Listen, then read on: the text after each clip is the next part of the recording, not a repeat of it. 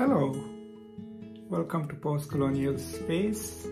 I'm Masood Raja, and first of all, Happy New Year. Today is the first day of year 2023, and I thought I should start this year not with a traditional educational video, but just a conversation about some of the strategies that we can use and that I use to stay focused on what's important to me in life. And one of the things that I have developed over the years is to account for kindness in my life. Okay, so it's any small, minor acts of kindness that others might have done to me during a day, or that I might have rendered to someone. Not in a way where it makes you feel guilty if you haven't done much, but at the end of the day, before I go to bed, I do an accounting of acts of kindness in my life that day. So I think of all the people that I've encountered in the day and who, in one way or the other, were kind to me. And it could be just a smile or a gesture or someone holding the door for me. And I remember them and I thank them. And then I try to recall if I had done anything intentionally kind to someone during the day, not to pat myself on the back, but just to see what the balance is.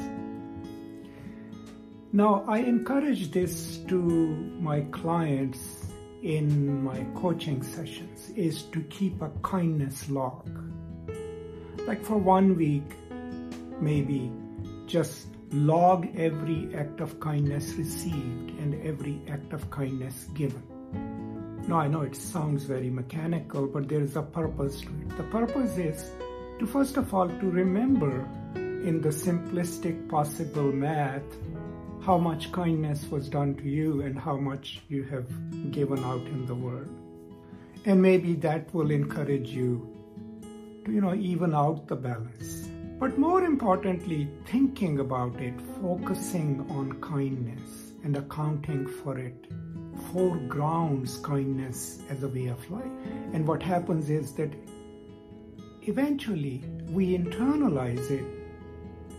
We don't even count, we just do the acts of kindness as naturally as possible. So that's what I wanted to start my year 2023 with to be kinder, to be gentler, to be more compassionate, to be less angry at people who might have hurt me or might try to hurt me, to be forgiving. Now, the reason I emphasize kindness throughout my written career, my teaching, or through this channel is because I feel it is the ultimate value that we humans can have. It's the value that can make us look at the world differently, that can enable us to treat people, things, and animals and everything, the planet differently if we are kind to everything that we encounter. So that's the purpose of it. Now, I could have started this year with, you know, some topic about theory and literary studies, but the reason I'm starting with this, the year 2023, is as I said, I find it to be the most important practice we human beings can develop. And I want to focus this year on this practice and enhance the little kindnesses that I can do in the world. Now, as you might have watched one of my other videos, you know, kindness is basically a, a deeply selfish act. Selfish in a sense that every time we do or perform an act of kindness, literally in our bodies, the chemicals make us feel good make us feel better about ourselves and about our lives. So, if not altruistically, we can even be kind and generous to others just out of self interest. Not that that would be the motivation or should be. What I'm saying is that all acts of kindness actually help us in taking care of ourselves, right? Now, kindness is also originally, it, when it starts, it's performative. We do good things to others because we want to be liked. We want to be called good. Don't feel guilty about it though. Every act that we do in the world is performative and it starts with seeking recognition. But over a lifetime of doing it, it becomes natural, as Khalil Gibran would say, it's giving just as the trees give in your orchard, right? But if you feel like that Mm, you don't feel genuine in your acts of kindness, you feel like you're performing it, don't worry about it. Change starts with performative identity actions, right?